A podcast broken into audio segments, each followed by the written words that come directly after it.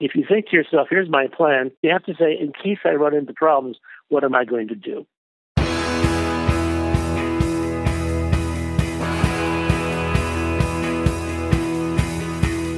Welcome to The One You Feed. Throughout time, great thinkers have recognized the importance of the thoughts we have. Quotes like garbage in, garbage out, or you are what you think ring true. And yet, for many of us, our thoughts don't strengthen or empower us. We tend toward negativity, self pity, jealousy, or fear. We see what we don't have instead of what we do. We think things that hold us back and dampen our spirit. But it's not just about thinking. Our actions matter. It takes conscious, consistent, and creative effort to make a life worth living. This podcast is about how other people keep themselves moving in the right direction, how they feed their good wolf.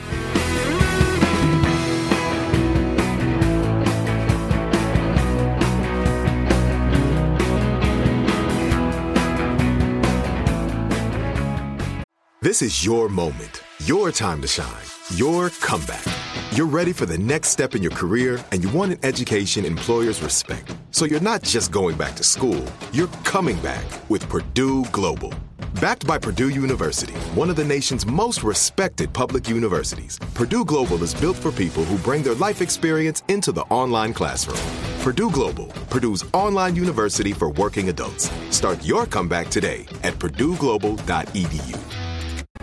Thanks for joining us. Our guest on this episode is Kerry Patterson, the four time New York Times bestselling co author of Crucial Conversations, Crucial Accountability, Influencer, and Change Anything.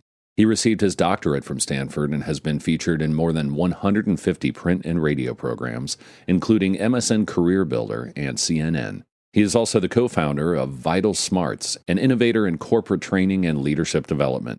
His latest book is called The Grey Fedora. And here's the interview. Hi, Kerry. Welcome to the show. Thanks for having me, Eric. I'm excited to get you on. Your book, Crucial Conversations, is one of those books that made a big difference on me. I think I knew some of the concepts in it, but when seeing it all packaged up the way you had it, it really is a very powerful way to um, approach interacting with the people around us. So we'll get deeper into that in a minute, but we'll start off with the parable. So there's a grandfather who's talking with his grandson, and he says, In life, there are two wolves inside of us that are always at battle. One is a good wolf, which represents things like kindness and bravery and love, and the other is a bad wolf, which represents things like greed and hatred and fear. And the grandson stops and he thinks about it for a second and he looks up at his grandfather and he says, Well, grandfather, which one wins? And the grandfather says, The one you feed. So I'd like to start off by asking you what that parable means to you in your life and in the work that you do. Well, it's a nice beginning to our work crucial conversation because one of the first uh, things you have to deal with when stakes are high, opinions vary, emotions start running strong, is people start turning sort of ugly and you sort of have to ask yourself what's going on there. And are they sort of going to be relegated to that sort of style for the rest of their life or can people change? And the parable sort of highlights a, a, battle that's been going on in psychology for years: is do we have these sort of fixed traits that we're born with, these qualities, characteristics that can't change, or is it a function of how we learn and grow and what we feed? And the answer turns out to be it's how we learn and grow and feed. And uh, our book talks about how to avoid feeding uh, bad assumptions and how to uh, bring life to good assumptions so that interactions go more smoothly. Yeah, exactly. So why don't we start off and talk about what is a crucial conversation? What makes a conversation crucial versus just another, you know, couple minutes of chatting? Well, when the stakes are high um, and opinions vary and emotions run strong, or excuse me, are running strong, those are the three characteristics of a crucial conversation. More than a casual, hey, how you doing? Stakes are high. Um, we're not both agreeing, easy going, and our emotions are, are, are running strong under those particular cases, we on worst behavior. Uh, that's what makes it crucial. And unfortunately, that seems to be, at least my experience, is when those things are happening, is the time that I'm most likely to um, be coming out of a very reactive place. It's a lot harder to be strategic and think about how I want to communicate when I am um, emotionally charged like that. Yeah, well, we're hardwired to do that. Um, we didn't know this with any certainty until recently with the high resonance magnetic imagery where we can watch brain function and we can see what happens as someone sort of throws us, you know, under the bus or attacks us or criticizes our ideas, rather than saying, that's interesting, let me find out why they believe that, we prepare for a counterattack. Uh, and we actually move from using the prefrontal cortex, where the high cognitive processing goes on for more rational conversations, into the amygdala, which is preparing us to go into fight or flight. And so it, the wiring this in our body, adrenaline hits, and all of a sudden they, we feel attacked and we attack back. And we feed that wrong wolf. That that amygdala, he comes up a lot on the show. It gets into all kinds of trouble. Serves a valuable purpose, but it's you know it's uh, it's a little hypersensitive for for today's world. Yeah, my partners and I are currently writing on the topic because people ask so much about it. And we have colleagues who are doing uh, research on the uh, you know, high resonance magnetic excuse me, imagery, and uh, uh, we're learning a lot more about it. And uh, it turns out that um, it was beautifully designed for a time where um, we weren't complicated and we didn't live in clans. But now that we live in clans and we're interdependent, it doesn't serve us well. Uh, it's nice uh, when the hair stands up in the back of our neck in a, in a dark alley, which happens uh, once in every 30 years, and it doesn't serve us well when we go into a meeting and someone attacks us. We talk about okay, we have these brains that were designed for when we, you know, lived on the savannah, for example. But when do yeah. our brains start to catch up? I mean, is there is there any sense of you know how long? you know, I'm just kind of curious because it you they've got to be progressing in that direction, I would think. And I know that the time I think of the world and evolutionary time are very different. Yeah, you're talking hundreds of thousands of years you're talking about genetic engineering that occurs through mutations. Mutations occur when certain, you know, uh, you know, rays, you know, shoot through our head, or when cells split, and then then it either makes the the organism uh, better suited to its environment, which in which case is rewarding. It, it, it mates and it continues, or it doesn't. Most things don't. So that process, that that whole process of mutation, is indeed hundreds of thousands of years. We can't wait. We have to learn how to uh, be aware of what's happening, catch it, what's happening in ourselves and within others, and come up with alternate behaviors. Because that's hard wiring, and we don't fix hard wiring through willing it. We don't fix it through training it. We don't fix it through anything other than waiting for it to be hardwired. And I'm not interested in sitting around waiting anymore. And then just overriding it when we see it. So let's talk about what the key concepts are. You've got a framework for how to conduct crucial conversations in a more effective way. So can you can we yeah. just start sort of walking through that? Well, first of all, as we find ourselves uh, in a position where we see people starting to argue, ourselves included, we have to stop, take a, a breath, and sort of ask ourselves, "Wait a minute, what's going on here?" And rather than allowing ourselves to, to get angry, we have to stop and sort of say, why would a reasonable and rational person be doing what they're currently doing? And that goes to feeding the wolf. That goes to what stories do we tell ourselves? And so we try to enter a crucial conversation uh, if things start turning ugly, and we try to sort of think the best of others and we impute good motives. So rather than sort of saying, wait a minute, you know, I'm sick and tired of you screaming or yelling and whatnot, we would say something more like, um, gee, I can see you're pretty upset about this. I'm not quite sure why. Could you tell me more? And we move from angry to curious, and curious, of course, leads to uh, people opening up and sharing the, the whole story. Thinking the better of others. So I think I've I've heard it. You know, yeah. assume positive intent. You know, I think it goes against the. I've talked before on a mini episode about the fundamental attribution error, where we sort of give ourselves the benefit of the doubt, but not others. And you know, that is such a powerful way yeah. to approach things. Yeah. If you approach it with you know why yeah i love the way you guys phrase that. Why would a reasonable good person um, behave this way? Yeah. Rather than what's the worst and most personal way i can take this you know? Yeah which which is the more likely way respond and I think the other thing that can be so hard is if we've spent a lot of time with, um, in particular relationships, handling our crucial conversations in a devastating way, we've we've sort of brought out that worst in that other person often enough that it's really hard. You know, it takes a lot of effort to get back to pre all the damage that's been done from both sides at that point. With one client I was working with, who was constantly going to sort of an angry mode he worked on his skills. And some of the other skills, of course, include establishing mutual purpose. How can we both succeed in this? You know, uh, if they misunderstand you, stopping and saying what you do mean versus don't mean. And so as we began to teach him and others these skills, this particular guy became very good. But the people who worked with worked with him for a ten year period didn't trust it. they thought, yeah, yeah, yeah, yeah. This is something he's going through. And it'll take a it'll take a while, but he'll be back to his old way. Well, he didn't go back because the skills that he learned were you know, ones that helped him in in tough conversations, and those are the kinds of things you carry with you. He had to be transferred before people would accept him for who he became.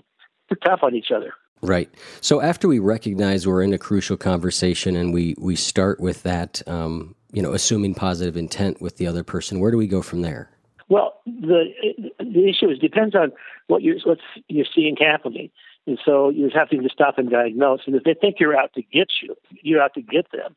So they say something like, "Yeah, yeah, yeah, I've seen this. All you really want is what's best for your department. You don't care our department at all." You need to deal with that directly by establishing mutual purpose and say, "Actually, what I'd like to do is end this conversation uh, by solving the, prob- the problem in a way that we're both satisfied. I'm not interested in winning at your cost." And once people realize that your intention is not to sort of you win and they lose, they're much more likely to settle down to a healthy conversation. Right.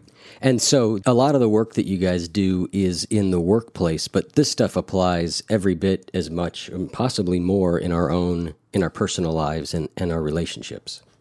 Yeah, we were some of the first in the country 30 years ago that actually offered um, workshops after work where the people who had been through training would have their spouses come in and they would apply and learn the skills. The spouse would learn the skills and then they would practice them uh, in ways that would benefit their home. And it was often considered a perk to work at a company where you're getting enhanced parenting skills. now, one of the things that you guys talk about, you've got some general a general framework, and one of them that you talk about is master my stories. So this is maybe before we go into that conversation. What what does that mean?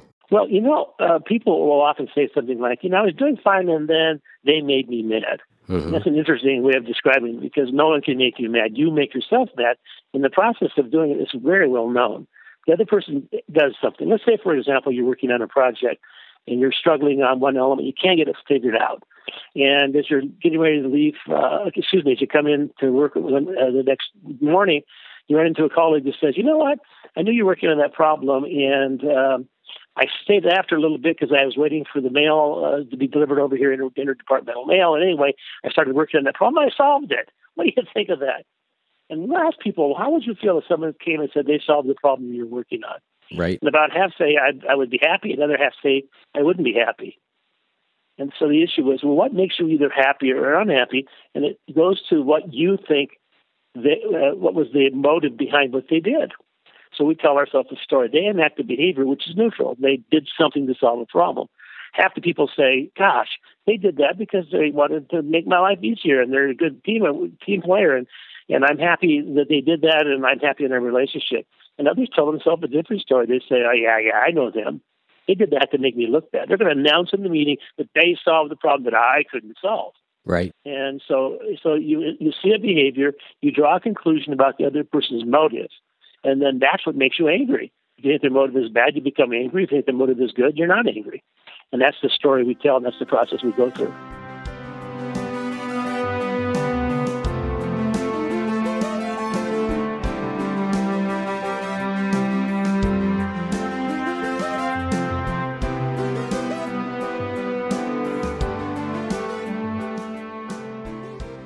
And now we'll get back to the rest of the interview with Kerry Patterson. So one of the things I'm curious about, and we explore it a lot on this show, is um, yeah, th- exactly what you described. We're we're always telling ourselves stories.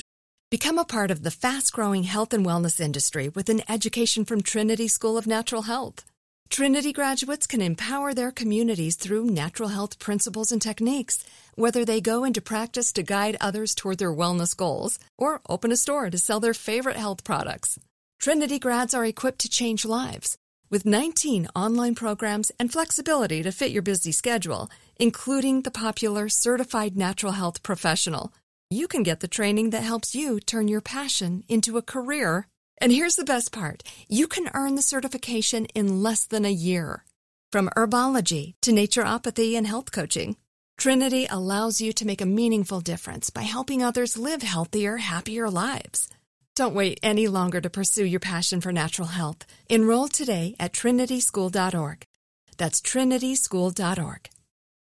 Whether you're a savvy spender maximizing your savings with cashback rewards, a thrifty rate watcher seeking the lowest interest, or a travel enthusiast looking for extraordinary perks, Kemba Financial Credit Union has a visa to complement your lifestyle and unique needs. Apply today at Kemba.org to unlock a limited time 2% cash back on purchases and pay 0% interest on balance transfers for an entire year with a new visa from Kemba. You deserve a card that works for you. Restrictions apply. Offer ends June 30th, 2024. We are making up an interpretation of what happens out in the world, and we have some degree of control uh, over what that interpretation is. The the thing I'm always curious about is, and the question is, when are we when are we you know when are we assuming positive intent? When are we um, doing some positive thinking that's helpful? And when do we slide into denial, where we're sort of putting a happy spin on everything? regardless. Well, yeah, yeah. The idea is is we're, we're doing this to help us as we go into the conversation, so we're not angry. Because when we're angry, it's just not going to work it's not we haven't we haven't come to our conclusion by by asking why would a reasonable person do that. What we've done is we've set our emotions up to a point where we can handle it in an effective way. So we then walk in and we describe the problem and we say, "Gosh," and the problem is the definition of what was expected versus what was observed.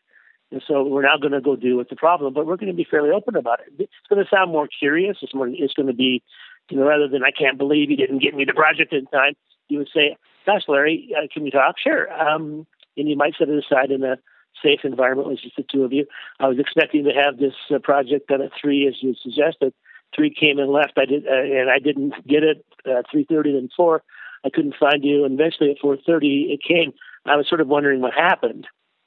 And so you're describing expected what was observed, and then you would then you would pause and ask for their, their viewpoint on it because you don't know what happened. Their boss may have come to them and say, "Screw that project. We got a the president coming in, go fix this, and we'll do that one later. You have no idea what happened. You really don't. And so you're going to describe the problem, what was expected, what was observed, and then diagnose. And you're going to do it in the context of not being angry and smarmy and full of yourself because you haven't told yourself an ugly story. That sets the theme. You still deal with the problem. Yep, it's a great way to look at it. And you talk about when we go into, you know, we, we sort of so mastering my stories, I think is is getting control over that and not going in with a negative story, being open. And then you talk about the next stage is really the confronting with safety. So you talked about describing the gap, um, right? You know, and so what are ways that we can help people to feel safe in conversations? Because either we've got a history of maybe being in unsafe conversations with that particular person, or just in general, we're you know people can be really gun shy. So what are ways that we can help people with that? There's several things that we do to make people feel unsafe. One of them would be I described earlier is we enter a conversation with ourselves and our goals in mind and don't care about others. And so they have a reason to feel unsafe, which is, oh yeah, here we go again. You're going to argue with me. You're going to beat me down. You're going to get your way, and I'm going to end up having to go do something I don't want to do. That makes me feel unsafe. Or or it could happen in, in an instant where you're using inflammatory language. You're pushing really hard. You're cutting them off in mid sentence. You're in, you're uh, inflating the the data to support you and deflating their supportive data. That makes them unsafe you know, just a lot. You, you know, there's a lot of things, and so what you're going to be watching for is what am I doing that would make people sort of pull away from the table. But equally important, watching them to see if no matter what you're doing, are they feeling unsafe based upon what's in their head, what did had happened to them before. We're watching for evidence that they're feeling unsafe. And then rather than attacking, we make it safe by establishing mutual purpose or clarifying the difference. Yeah, I like where you, you one of the things you say is to talk tentatively and not like tentatively like I'm shy or I'm afraid to talk, but without expressing being open to the ideas that uh, other people have or coming with it like well here's what i see you know what what are you seeing instead of you yeah. always do this yeah. or it's you know we tend to go to such extremes sometimes to make a point yeah that's the the harsh language the cutting off inflating them you know um, stating it as if it were god's truth well any, any rational person knows if you want to see what untentative language looks like, if you want to see what not to do, if you want to sort of say, I've been to the pinnacle of bad, go watch Congress in action. because yeah. they're they're preening, they're preening for cameras. They are saying, you know, I've been thinking about this. Maybe I could be wrong, but let me just pass this out. Let me play devil's advocate. All language of tentativity, all of which help make it much safer to discuss things openly. It's sort of like, I can't believe the people across the aisle are so incredibly stupid. I mean, that's how they're whether they're saying it or not. But I mean, the fact of the matter is, is like we're we're all right and you're all wrong, you know. And it's like, wow, And, and I mean, no wonder we can't come to any kind of compromise, understanding, you know, third way. Uh, we, we're entrenched. We're not listening. We're not making it safe for people to listen to us. And so it's to take a deep breath and sort of say, this isn't about preening in front of the cameras. It's not about winning, not about looking good. It's about adding meaning to the pool. There's this pool of meaning in front of us. You have some of it. I have some of it. If we can get it all out there, we'll then act with much better information. We'll make much better choices. Yeah, exactly. And one of the things I think is interesting is you you know this idea of making it safe in the conversation. It, sometimes that's not a one time thing. So you it you guys describe well you can do that at the beginning of the conversation but you need to be watching throughout the conversation to see if yeah. people are are indeed feeling safe there are some you know there's some red flags some things you can see and then you, you just say you know step out of the content you know, rebuild yeah. the safety and then come back yeah. in. And that if you don't take the time to do that, you're not going to make any progress on the content. No, no, no, because they're both of you are entrenched. They're entrenched, and so they're treating any information that you're bringing as an invading virus. They're going to fight it off, and sort of sort of say, "Wait a minute, let me stop, let me break this." And you break it, in, and we've talked about several ways. But one of them was, it sounds like you're thinking what I'm trying to achieve here is uh, a solution that works for me, but it's going to cause you additional work. And they go, yeah, heck yeah, that's been going on for years. Well, let me be clear. I'm not going to be happy if we leave with a solution that works for me but doesn't work for you because I know over the long run that won't work. And we spend some time, and you just can watch the tension come off their face, the relaxation to sit back. Now it's going to be a conversation. They're they're not having to sort of hype their arguments. We're not going to be hyping ours. Uh, we're not going to end up in our usual sort of fighting and then leaving unhappy. We're going to maybe stick with this until we're both happy. We're going to find a third way.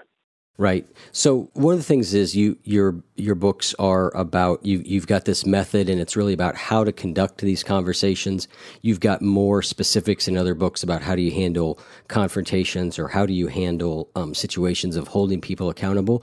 What I'm curious about is so we know now we know how to do it, but boy, is it hard to step into those conversations. It takes a lot of courage. What are some ways that people can build up the courage or enter into those conversations when they're really hesitant to do so? You know, we, we learn the skills not by sort of dreaming them up or sitting in an office and brainstorming. We watch real people at work and we said, oh, that was that tentative language reduced defensiveness, that establishing mutual purpose made it so that they were moving together. We would see people doing it. And when we saw people, you know, who really handled uh, what I would consider uh, maybe um, touchy conversation. You may have dealt with something that's difficult to someone's competency, etc. Um, and afterwards, we would interview them and sort of say, "Gosh, how did you get the courage to do that?" They never saw themselves as being courageous, and the reason was is they were skilled.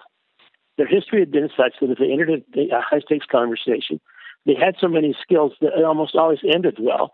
If it almost always ended well, it'd be like sort of going to a planet that had air and breathing and saying, you know, I have to worry about that anymore you know, and they didn't worry about high stakes conversations because for them it was normal because they had the skill. So the best solution is is to crack open a book, sit down with a friend, and work on enhancing your skills, and the confidence will then follow. Yeah, I think there's some truth to that. Um, I've had a bunch of successful, crucial conversations, and I've also had a ton of really terrible conversations. Yeah. And so yeah. I still find, like, even though I've been successful, the overwhelming majority, if you go back all the years I've been alive, it's it's hard to overcome that. Even though mentally I go, yeah, I know I can do this. I've done it before. Every time I do it, it's good. There's still that underlying dread. Well, we're prepared. You know, that's that's the sort of you know, that's the the coming off the Savannah preparation that we have is prepare for the worst, think of the worst. It could be the worst, and it's hard to overcome that. But once once again, I'll say, work on your skills as the skills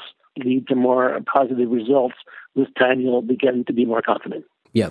And I think the other thing the books do a really good job of, the accountability and the confrontation book is is really talking about why those things why it's so important to have those conversations and how valuable yeah. it can be and and really seeing I think the other side is the is when you start to recognize like you can come out the other side of those conversations everybody's way better off yeah. instead of just it's not like you you you head off a bad situation you can actually make things a, a lot better you know, we have a lot of people who first cannot get over the notion that, so what you're going to teach me is I get my way right. Because That's the only way they can see a success. They can't see a success as being one where uh, I bring some things in, you bring some things in, and, and we come up with something we, neither of us would have thought of. Or, or maybe I'll say, now that I understand your point of view, yours is a better idea.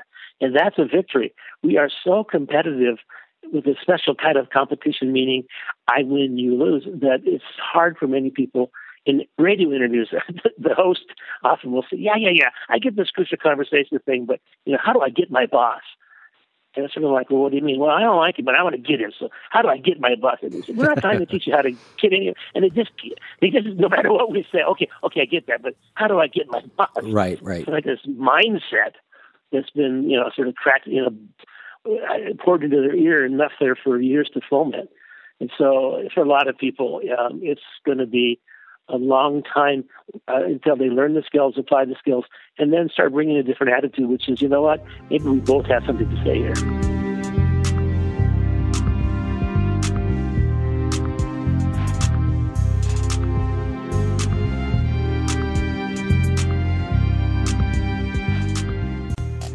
So I'd like to change directions to another book of yours called Change Anything that's about how we change behaviors, habits, and, and make them stick over the long term.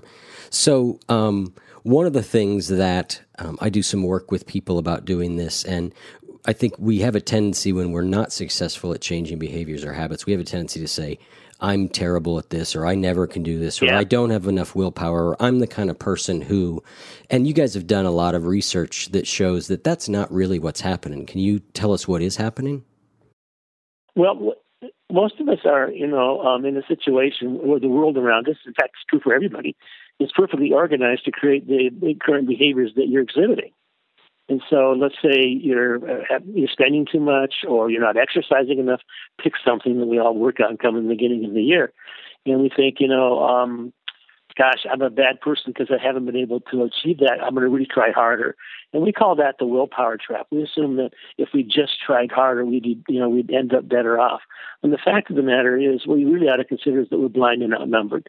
There's about maybe 10 or 15 or 20 different forces currently acting on us from peer pressure to personal drive to uh, our lack of skills to organizational structure, all lining up to get the, the, the current inappropriate behavior. We don't even see them. And until you can see them and then deal with them in a in a broader way, you're going to constantly be falling back on willpower, willpower which is insignificant. Have you ever gone into a into a, a casino where they're gambling? I have. Have you thought about the design of that casino and what that design is trying to achieve? Well, I have. Um, since I've read your books, I know where this is going. But I think you. Uh, but you. Sorry. No, no, it, it's it's actually good. I mean, the point you're making is like they, des, you know, the the carpet is designed to be so ugly that you want to look up and you want to look around. Yeah, you won't and, even look down. There's no, there's no, clocks on the wall. There's yep. no windows. You don't you don't pay with cash because you're losing money. They make you change it so you're using chips, and chips are just little pretend things. And uh, if when you win, there's big bells, and you lose, there's not big bells, and you can make a list of maybe 200 things, maybe a book six inches. I can't remember how thick it was. We met with a guy in Australia who was the king of this. This is a book like four inches thick you know, sort of saying this is what's affecting the behavior of gambling. What they the goal is is to have you lose money and not be angry. Right. Keep doing it. Yep. Yeah, and, so, and the world is stacked that way, right? Oh yeah. So my my wife uh, roomed at Grand Canyon with a woman who played the organ in the uh, great uh, uh the dining room, the beautiful dining room that looks out over the canyon. And normally during the day there'd be this lovely music being played, but during during peak hours the music would pick up faster and faster, like roll out the barrel, da da da da da, because people eat faster when there's music playing. If you were to ask them why they got back from the dining room so quickly, I don't I think any of them would say because Become a part of the fast growing health and wellness industry with an education from Trinity School of Natural Health. Trinity graduates can empower their communities through natural health principles and techniques, whether they go into practice to guide others toward their wellness goals or open a store to sell their favorite health products.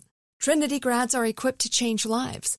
With 19 online programs and flexibility to fit your busy schedule, including the popular Certified Natural Health Professional, you can get the training that helps you turn your passion into a career And here's the best part you can earn the certification in less than a year.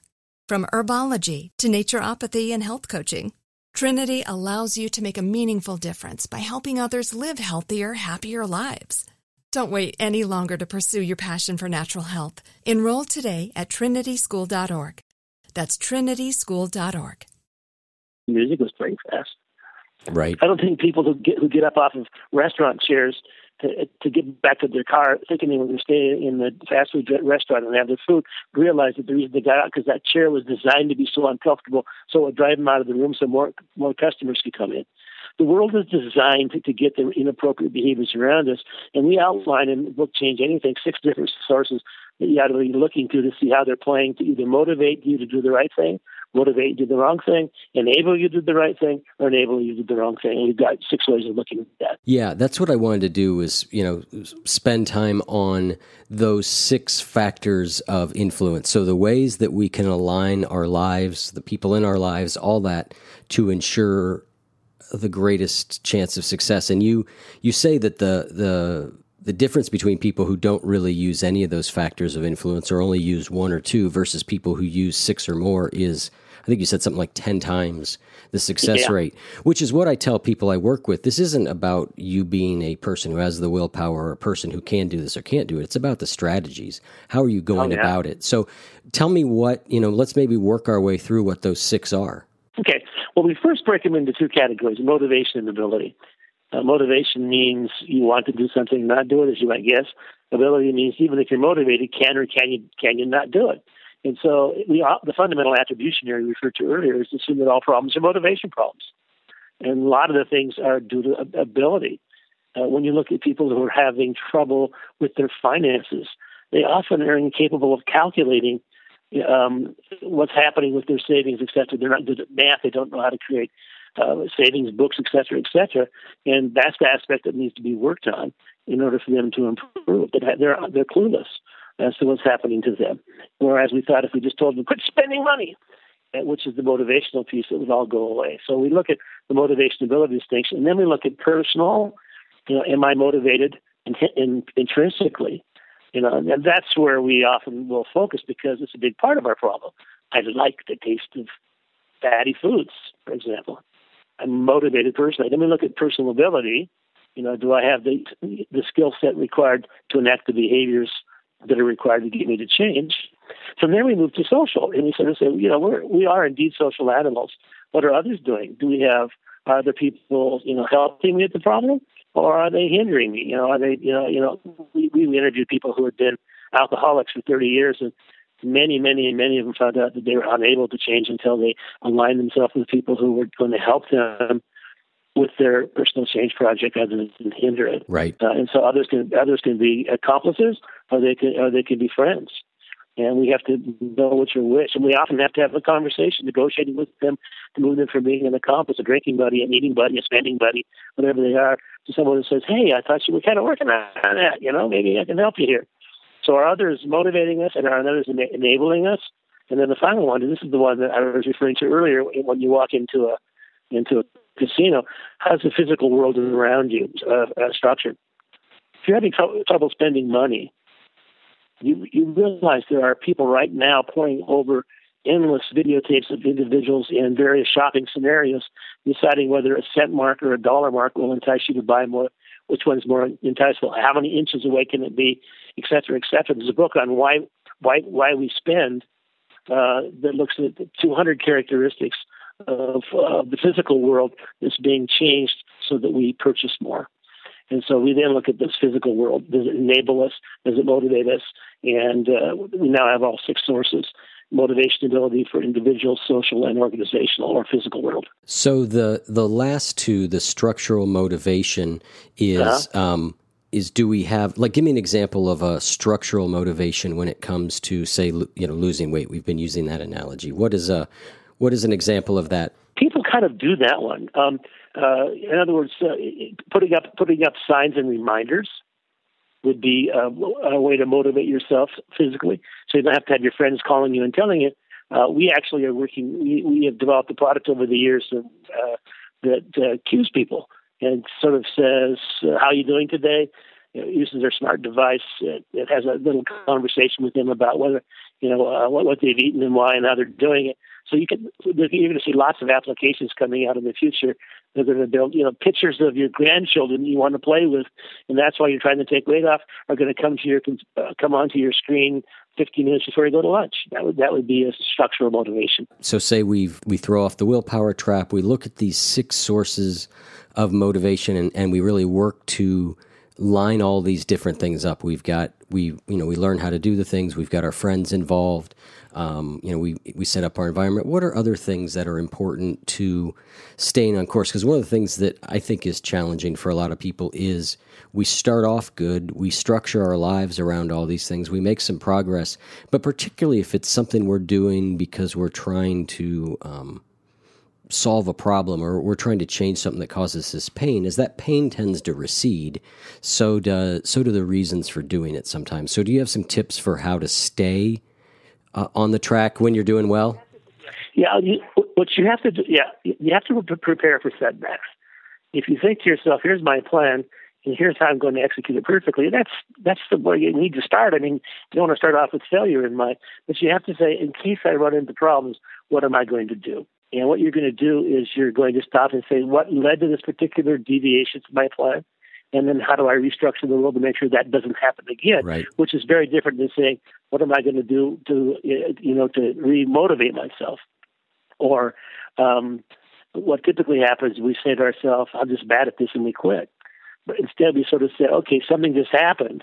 So, oh, geez, I sat down at the table uh, and I had three friends with me, and they started ordering dessert. I'm not good at restaurants, and I'm going to figure out this. In fact, I told them I didn't want desserts, and they kept pushing me for desserts. And rather than just giving in, I'm going to have a conversation with them and turn them from a accomplice into friend. And I'm going to say, gee, you know, next time we go out and really, really working hard, you know, uh, I'd rather you not try to talk me into eating and, and sharing desserts with you. Would that be okay?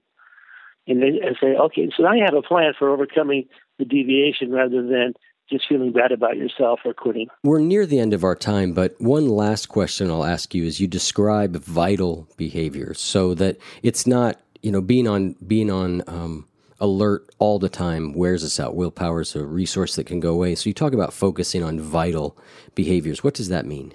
Yeah, what you're going to find is there's you, there's going to be certain things that if you do them, they're going to affect your life in more powerful ways. And so, um, rather than just affecting one or two things in your life, they're going to affect many aspects of your life. That's why I think for, for lots of people, um, finding uh, turning their their accomplices into friends is an important one because it then plays itself out as a help in so many different ways. So the vital behavior, the behavior you're working on is I'm going to talk with people who are currently, you know, uh, encourage me to the wrong behavior and ask them to stop doing that not only will they stop doing that, but they may start encouraging you. Uh, they're people you run into all the time, and so it happens quite frequently. And so this particular one gets three or four or five benefits out of it. And when you do that, you start making bigger changes. And they're very personal. Yep, and I I love that when you said earlier the we are we are blind and outnumbered yeah. when we go after trying to change these things, and I'm always amazed by how just a little bit of help and encouragement and support and and a and can creating a plan makes these things so much easier and so much more powerful. Yeah. Um, you know, to to get done. So thank you for you know creating all the work that you've done around that. You're welcome, Eric, and thanks for having me on your show. Yeah, it's been really enjoyable, and um, we'll talk again soon. Thank you. Okay. Okay. Bye. Bye.